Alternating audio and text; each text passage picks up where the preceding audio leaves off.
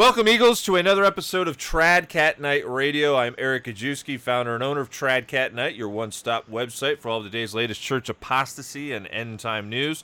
Now, Trad Cat Knight is featured all over the alternative media circuit, and I'm doing my best to keep you up to date on all of the latest happenings from around the world as we head closer to the fruition of the third Secret of Fatima.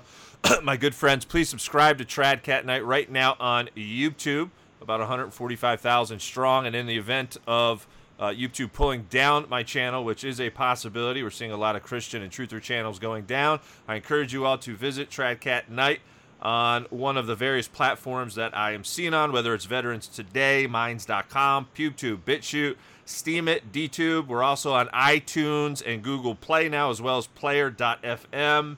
And of course, you can find these talks on SoundCloud.com, TradCatKnight.org, the sister site and across any social media outlet, whether it be Twitter, Facebook, Google Plus, you can find Tradcat Knight material. Now today is April 26th, uh, 2018, and I have a returning guest uh, with me today. She's been on the program before. We did a talk in January of 2017 covering feminism. Uh, being the communist weapon against uh, the family. I have with me today Cornelia Ferreira. And uh, you should all know her from the traditional Catholic world, internationally uh, renowned researcher, author, apologist, speaker. She spent over 30 years exposing the errors of feminism, humanism, Freemasonry, communism, the occult, the New Age, and New World Order.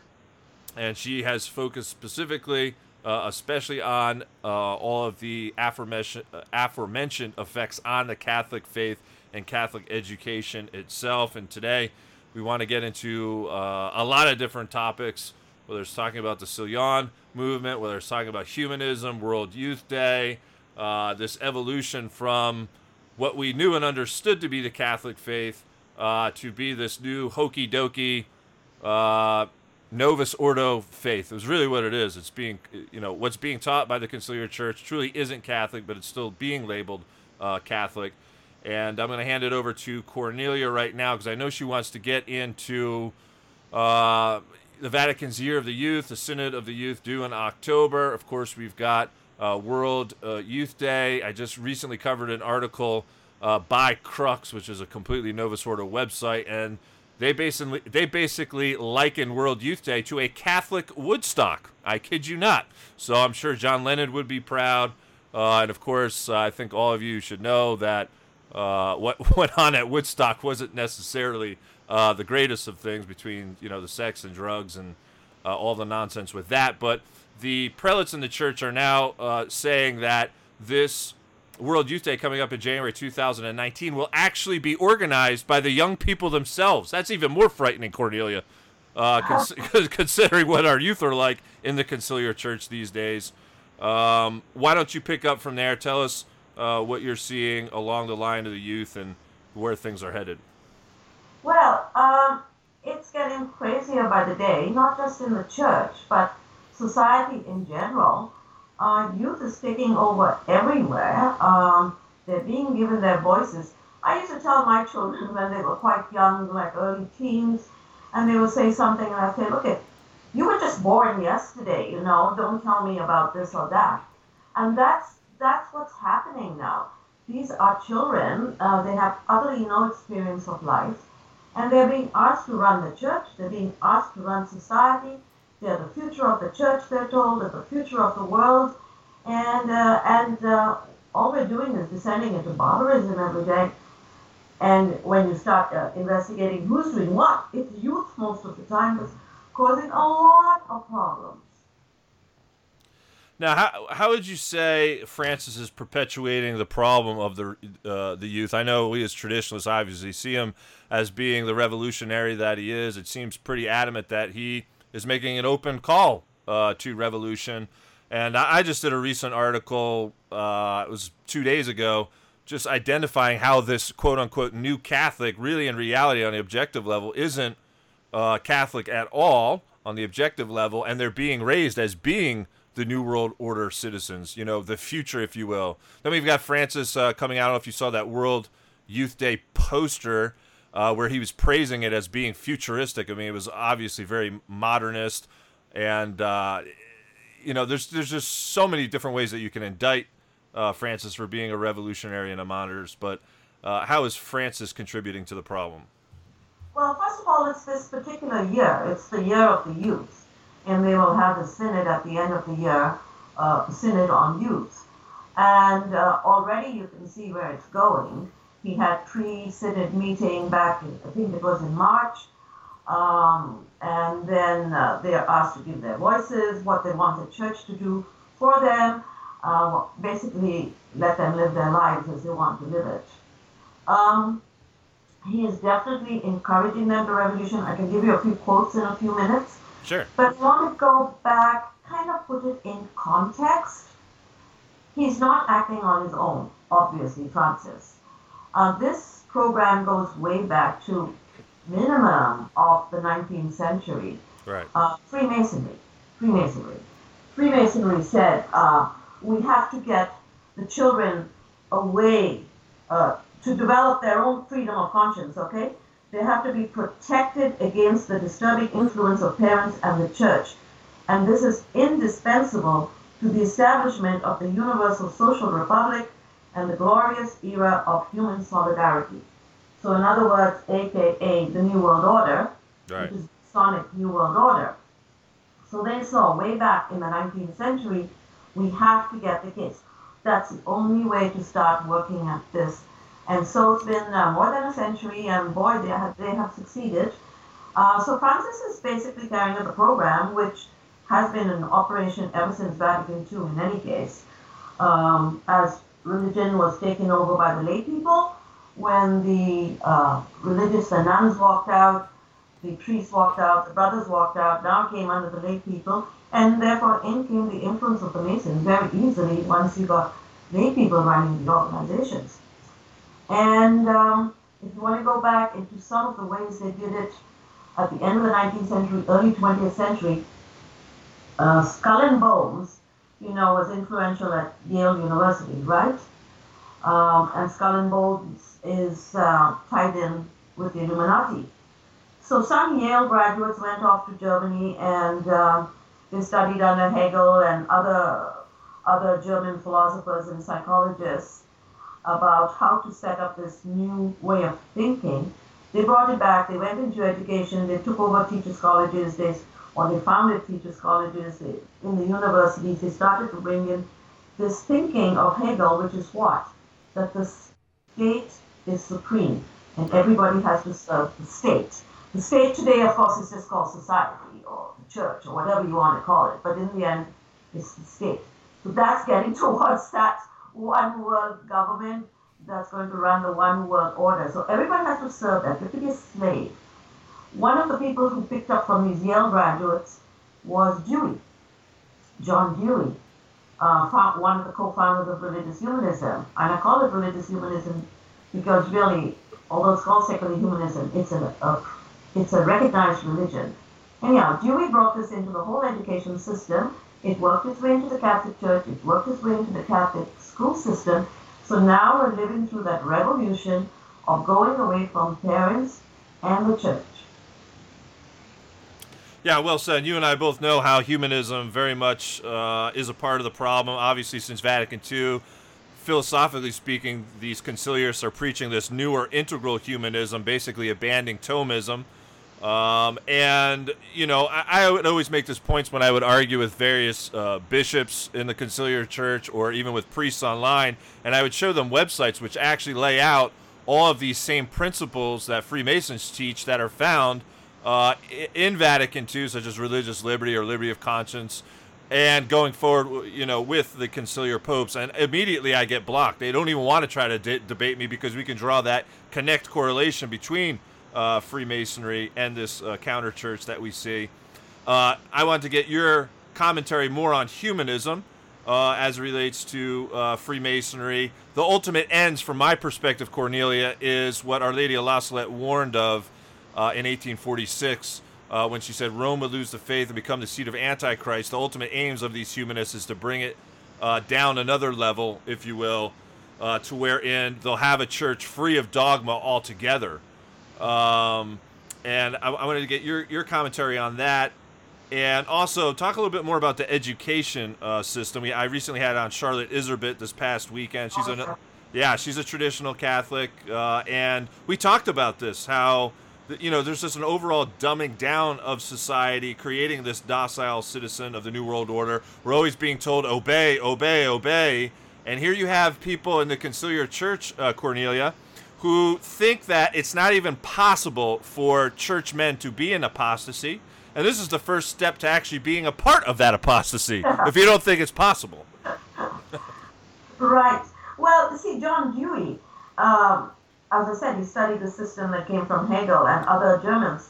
And the education, the goal of education became a tool for social change, to fit the child into being a nice, docile citizen of this new absolute world state.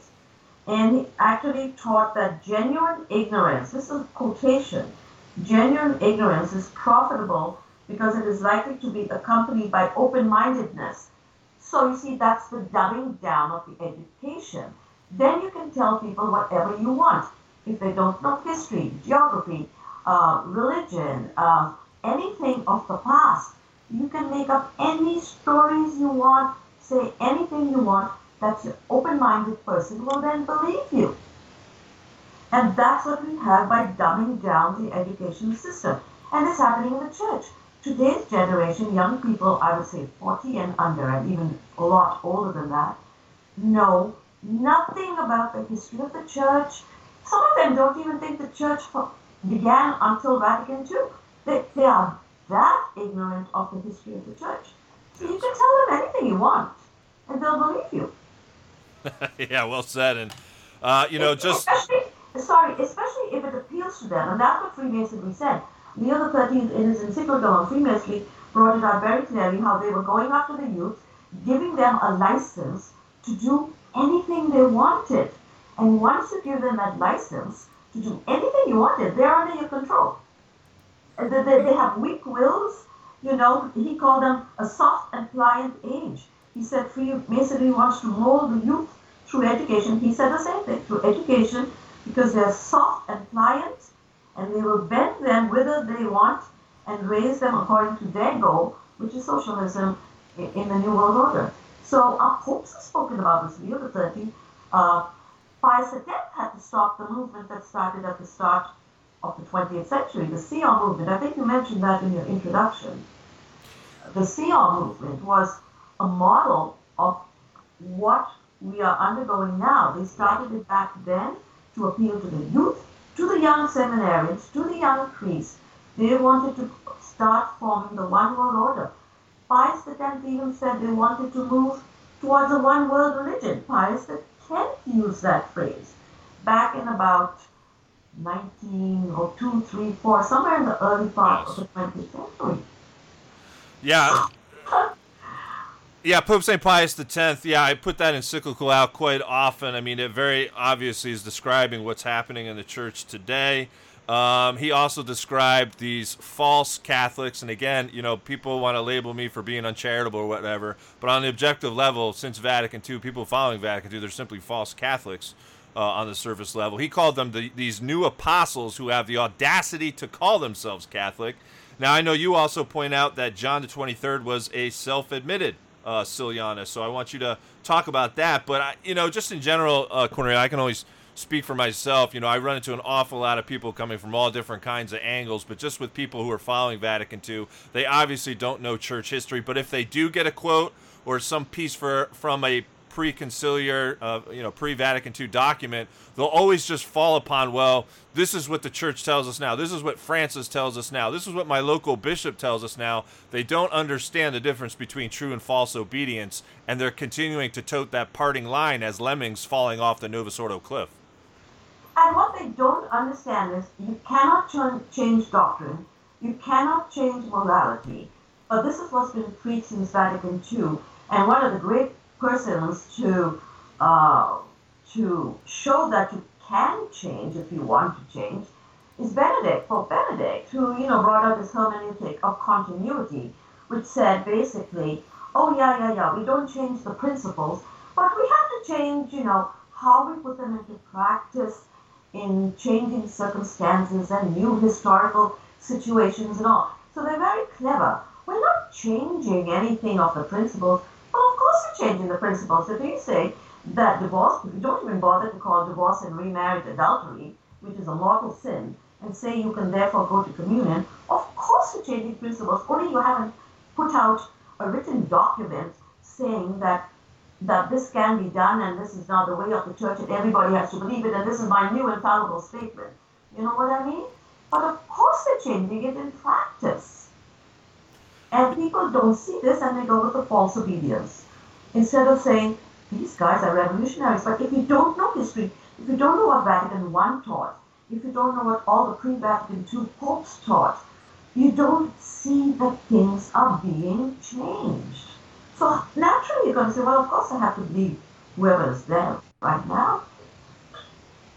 Yeah, no doubt about it. And for those who want uh, further proof to this, it was just recently that we had uh, Cardinal Kasper, saying that Protestants and Catholic are part of the one church. oh, yes.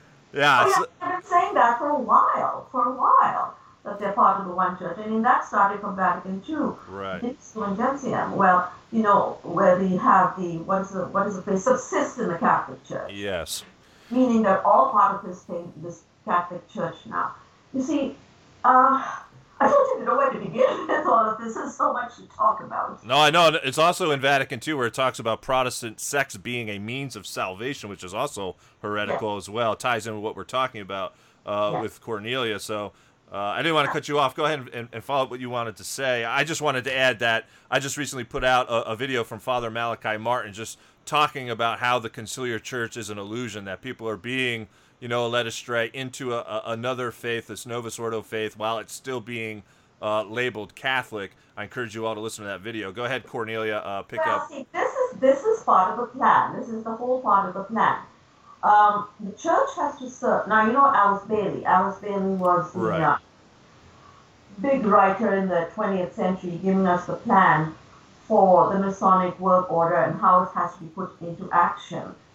And um, looking up, by the way, a lot of what I have to say, the big details, is in the book that I wrote with John Vennari called World Youth Day From Catholicism to Counter Church. That's where we are. We have gone from true Catholicism, as you've been saying, into really what is a counter church. And uh, World Youth Day is part of how to do it. And yeah, getting back to um, Alice Bailey, she said, um, I'm looking up in my book over here. She said, how is the church to serve Masonic occultists? Because that's what you need.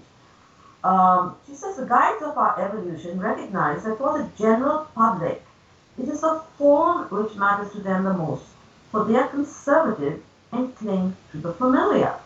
But nevertheless, the church is intended to serve the masses and is not intended to be of use except as a field of service to the occultists. And how? She said, the Christian church, now notice that one Christian, you see, that includes the Catholic Church these days. Right. Christian church, in its many branches, can serve as a Saint John the Baptist and I say that as a precursor for Antichrist, and as a nucleus through which world illumination may be accomplished.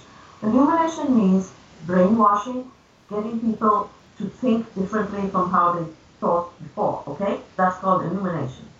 So the work of this Christian church is intended to be the building of a broad platform. The church must show a wide tolerance and teach no revolutionary doctrines or cling to any reactionary ideas. That is, don't cling to tradition. The prime work of the church is preserving the outer appearance in order to reach the many who are accustomed to church usages.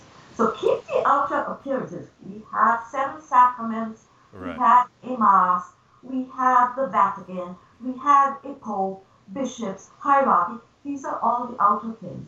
But change the meaning of everything inside and get the people to accept those changes. That's called illumination.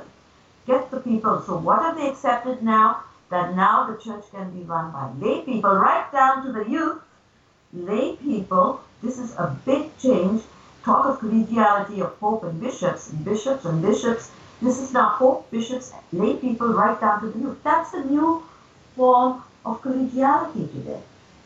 Yeah, like I mentioned, uh, it's part in ignorance. I've had actually a lot of people who claim to be Masons over the years come to me and say, you know, I was once a Mason. What Vatican II teach, you know, teaches isn't Freemasonry. And then I ask them, okay, well, you tell me as an ex-Freemason, what are the principles of Freemason? And then I get dead silence, or they just leave because I know I've caught them in a trap because I can prove very easily from uh, Freemasonic documents themselves how what they are teaching corresponds to what Vatican II is teaching. So always will run away from me uh, after that point. And uh, I wanted to get uh, your take on this, if I could. You mentioned that there are a lot of change agent programs in the Conciliar Church, and coincidentally, uh, for those who missed this, we, we now have Homo Week being celebrated at a purported Catholic university in Mexico under the title of Human Diversity Week. Uh, yeah, go ahead. Yeah, okay, so that, that covers that covers all the gender problems now, you see. Diversity. Yeah, they, they, they got their words down pat, and if they need to change their words, they will change their words. But obviously, this is changing Catholic morality, and changing Catholic, you can't separate morality from doctrine of the faith because one side of the coin is the faith and the doctrine, and the other side is morality. You can't separate them. And so uh, this is where they're hitting the youth. World Youth Day, you mentioned. World Youth Day is a major change agent program. And it was started by John Paul, of course. And uh, it's wonderful, as you can see from a lot that has been written about it and in my book, World Youth Day. It shows not just what goes on at World Youth Day, which is totally revolutionary, children, um, young people living in tents by themselves overnight, and you know what goes on over there, and, and the whole, I don't know, uncivilized way of behaving. All this is completely un-Catholic, naturally, morally as well. And so it's a revolutionary change program, along with things like the new movements like Focolare, Neo-Catechumenal Way, RCIA, anything that will get kids and people away from tradition, anything. And they just keep on every day coming up with something new. It's so hard to keep up with it.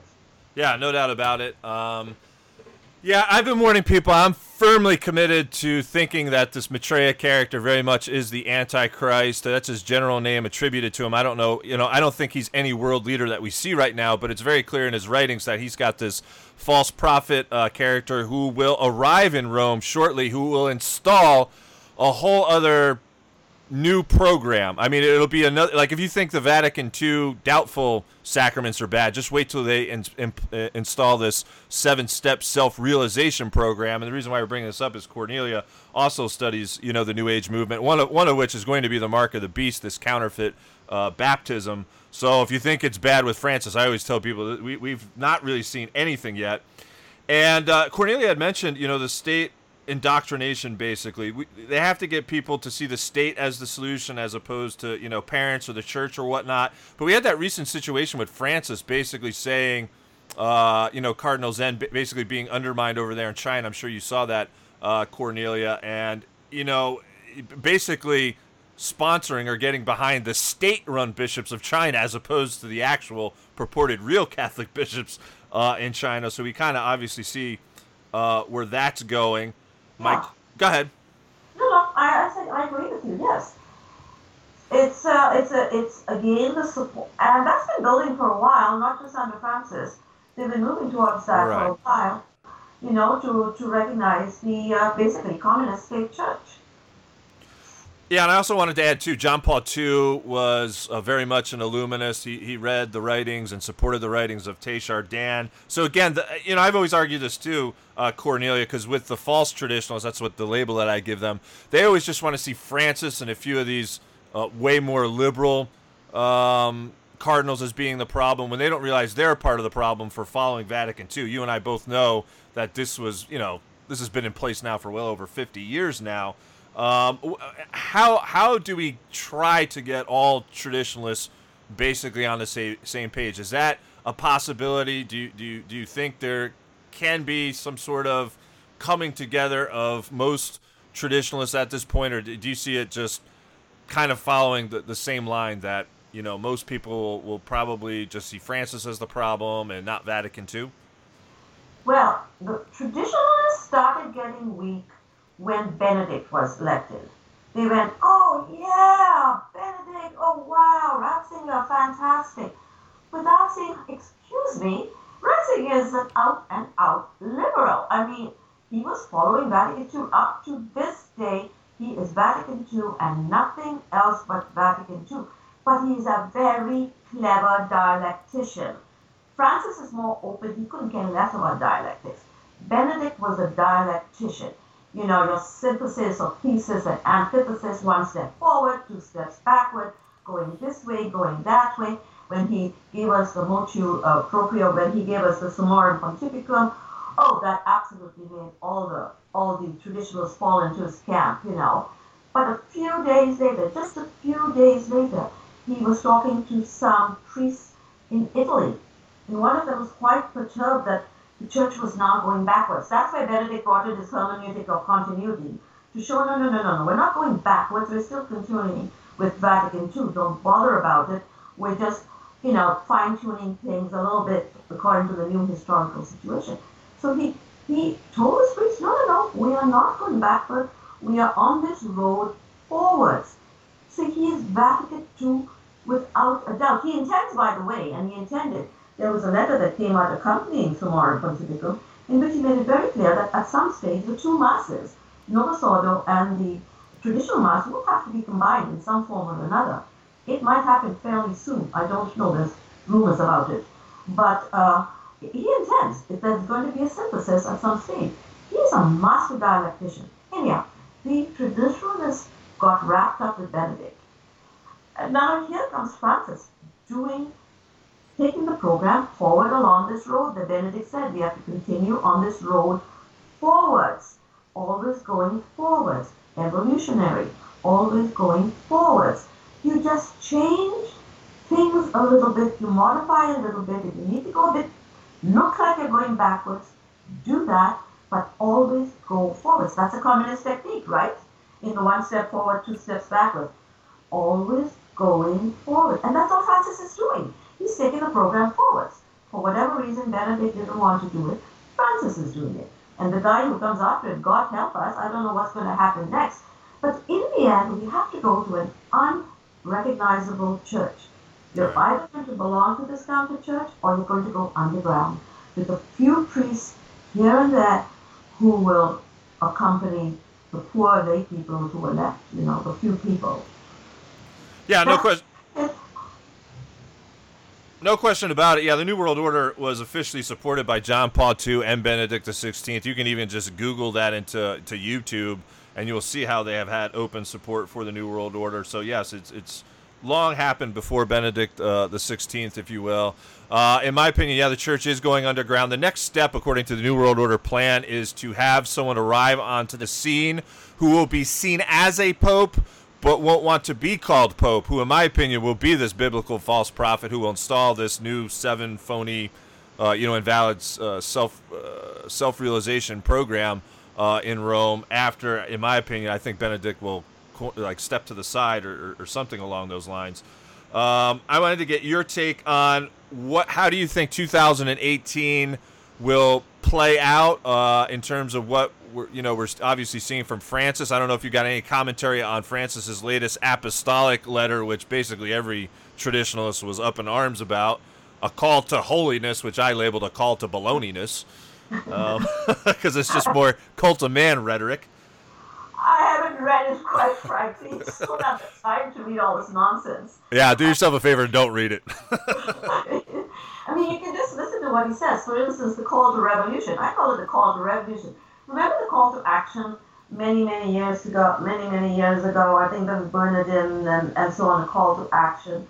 Well, this is continuing the call to action, the call to revolution for the youth.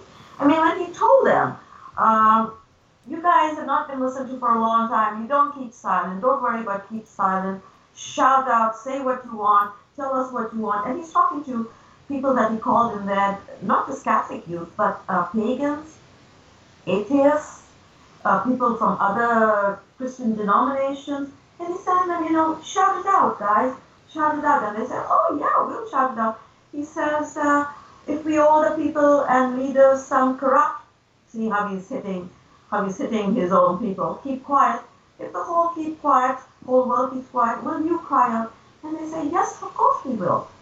This temptation to silence, he said, silencing the young people. And he's encouraging them to revolution. He told them, uh, don't go back, don't go backwards, he said, always go forward. It is always, it, don't ever say it has always been done like this. See how he hits tradition? See the creative ways in which they hit tradition. Don't say it's always been done like this. Let's do it the new way now today, you know. He says, if you say it's always been done like this, he says that phrase is sweet poison. It leaves you an, anesthetized and you cannot walk. What does he mean by walk? He means you cannot rebel. You cannot join a revolution if you say, oh yeah, well, it's always been done like this. You know, so he's telling them, get out of tradition. That way is is dumbing you down. It's anesthetizing you. You have to go forwards in this revolution. Well, boy, oh boy, I, I don't think any communist could have done that better, quite frankly, or Hitler. Yeah, I wanted to get your commentary on this. I, I wanted to uh, know if you had, um, you know, ever run into Archbishop Lefebvre, what you thought about him. I, I think most real traditionalists at this point kind of use him more or less as a foundational model for you know our position basically and we talked about a weakening of the quote unquote traditionalist movement if you will and I, am always attacked by these false traditionalists uh, I just kind of call them wishy-washies. You know, websites like One Peter Five. I actually went to school at Steve Skojec. Uh, oh. graduated with him, and we've been going at it back and forth. And I just pointed out, even this past uh, three days, he had an article in which he was purporting Archbishop Sample out in, in Portland, telling everyone to go to his mass and how you know he was a traditionalist. So I just pointed out concretely how this particular prelate doesn't even stand up against uh, Francis's latest apostolic uh, exhortation. He also considered himself, now this is a direct quote from Archbishop Sample I am completely a product of the Second Vatican Council. That period of renewal in the church is part of who I am. So, what I'm saying is, these false traditionalists constitute the false right, uh, if you will. They're, they're not true traditionalists, they're not really restoring uh, tradition because you can't stand behind the council and be standing behind these particular prelates when they're not keeping the faith. And that's my, so, my, my question to you is is you know what was you know if you had a relationship with Archbishop Lefebvre, if you got to know him, and then also humanly speaking, is it possible to save the church, or do you believe it's it's only going to come through the hands of God in terms of a chastisement, in which we'll basically you know have to correct what we're seeing now uh, in the church? Yes, it has to come through God. There's, I don't think there's any human being that can do anything about this now because His church itself has been totally corrupted from the top down. I mean, not a single bishop out there will go against Vatican II. And last year was another was another uh, uh, fishing in of traditionalists with that whole that uh, Fatima stuff last year from Cardinal Burke. I think you posted some of my stuff on your website. Cardinal Burke talking about Fatima. Oh yes, we have to do the consecration exactly as us, in spite of the fact that you know John Paul did it, and that was okay. quoted Vatican II, and then he said the Fatima messages to bring about the new evangelization. But he had the traditionalists eating out of his hand, and they will not go back on it. My article on Burke was not published by Catholic Family News. This was after John Vennari died. They refused to take it. I can't get you know, I, I only could go out to other people. Like wait, wait, say that again, Cornelia. Uh, Catholic Family News wouldn't publish that article. Is that yeah, what you said? that's after John Vennari died yeah, well, that doesn't surprise me. That's that's yes, my yes, point. Yeah. I mean, they've gone the same route of supporting Burke and rah rah rah rah rah rah behind these. I call these cardinals who are now speaking out and pretending to be traditionalists. They may even they may even offer a traditional mass somewhere. Wow, but their thinking is Vatican II all the way. They will not say Vatican II was anything wrong with Vatican II. I call them controlled opposition. Yeah, that's exactly it. Well said. And I would say at this point, I'm going to throw it out there. I'm speaking for myself, not Cornelia. But the you know, there's a division now in the Fatima Center. The Canadian version, I would say, is controlled opposition. You've got CFN co- controlled opposition. I'll throw Remnant in there as well. The Neo SSPX and One Peter Five. And that's why I keep telling people: if you really want to follow what Archbishop Lefebvre and Father Hesse truly said, you're you're staying at Trad Cat Knight because I'm truly uh, maintaining uh, that position. And, and it's sad, but It's just kind of the reality uh, that we're in, uh, Cornelia. Uh, feel free to elaborate more on that if you'd like, but I'd like to get to another question, if I could, or your analysis in terms of what we may potentially see, maybe by year's end 2019. Do you think that there's a possibility that we see quote unquote women deacons, maybe even women priests? Uh, there's obviously more of a call uh, to an end of priestly celibacy in the Latin Church. There were some more German bishops uh, the other day reported uh, saying that, and then also they're they're they're a part of the whole intercommunion uh, nonsense as well. I think a lot of people are, I don't know if it's shock, but when you kind of go into shock mode, like you don't honestly want to believe what's happening, like what's happening before your eyes. It's kind of like seeing your wife or husband cheating on you. It's like, did that just really happen? Like a lot of people are in shock now over what's happening, uh, you know, before their eyes. What What do you think is going to play out over the next year or so? Well, uh, they've been working on women deaconesses for decades now, and not just under Francis. Uh, so we very well now. I this is very interesting. I found out several years ago, or maybe ten or more years ago. Um, I uh, was contacted by a lady further out west in Canada because I had been talking about this women deaconesses bit, and she said uh, where she was, the women were whose husbands, you know, these these uh, permanent deacons, the lay people who become deacons, she said when these husbands go to get the training for the deacons, the wives also go with them. They get the exact same training. In other words, they're ready to take over tomorrow if you want women deaconesses. Now, this was said, I'm telling you, at least 10 or 15 years ago. So they've been working at this for a long time. So don't be surprised if, if we get that. Not with this pope, with the next pope, you know, each pope does so much and then he, he passes it over to the next guy. So, yeah, it, it, it'll probably happen at some stage. But the interesting thing is, now I'm trying to remember this. I read so much stuff that sometimes uh, I forget who said what. But um, I think it was the Ratzinger Forum, the Ratzinger Society. They give out a prize every year to two or three people. And uh, one of the people, I think it was that, uh, he is known to be talking about women cardinals. They're talking now about women cardinals. And this is very interesting. Mm. You have to go back and check, and I have to go back and do some more research on this. But I did learn some time ago that in order to be a cardinal, you do not have to be a priest or a bishop. I think a layman can be made a cardinal. I'll have to check, and you'll have to check on this. If that is so, and if you make a lay woman a cardinal without her even having gone through all these other steps. No, no, it's true, yeah. Can you imagine that they could then be used to elect the next pope? No, no, yeah, there was a German uh, bishop who actually came out and said, or it was one of Francis's theologians who said that we there is a possibility that we might have a woman pope uh, in the future. So yeah, that that could be like kind of a loophole for the modernists to, you know, get you know get get a woman in as a cardinal, then you know obviously take the next step after that. So don't be surprised by anything you see in the next you know five to ten years, really.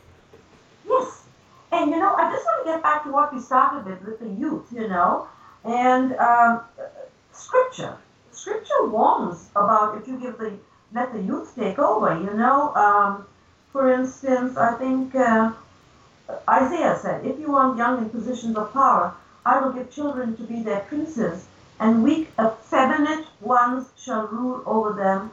The young shall rise up against the old, and the dishonorable against the honorable." Are we not seeing that now? Yeah, it, it's sad. It's sad. We got to continue to pray, though. We got to continue to pray, you know, for the Pope, for prelates, for priests, souls in purgatory, for poor sinners like you and I. Obviously, that includes uh, the youth. And I, you know, I graduated from Franciscan uh, University, undergrad, graduate, and when I go up there, like my my stomach turns just seeing these these kids because I know they're being led astray. Most of them, they just they're really clueless. You know, I try to help when I can uh, for individuals who stop and will listen, but uh, it, it's truly sad times, uh, Cornelia, and I just want to thank you once again for coming on. I want to allow you the last uh, minute or so here to do some shameless self promotion in terms of uh, upcoming articles, projects, media appearances. Uh, also, you can pitch the book that you referred to er, earlier. Um, well, um, oh, well, thank you. Uh, uh, the, the book is called World Youth Day From Catholicism to Counterchurch, and it's a big summary of exactly what we're talking about how it got into the Church of Vatican II, the All movement, movements like Focolare, Neo-Catechumenal Way, how Dewey's educational thinking got into the Catholic Church itself, how it's uh, everything that we've just spoken about, basically. If you read that, and the Mason, it's got the Masonic plan, uh, it's got the Illuminati plan, and it shows how it's all being worked out, and World Day is part of that working out. So, uh, if you want a real summary of what's going on, I suggest if you want to get this book, World Youth Day, it's available at canisiusbooks.com on the internet. That's C A N I S I U S, like Peter Canisius, canisiusbooks.com. And I've got articles on there also that will be helpful. So uh, maybe if people are interested. All right, well, I appreciate it, Cornelia. Hang tight for a second. because I want to talk to you off air here briefly uh, about potentially another opportunity here in the, the next upcoming month for a talk.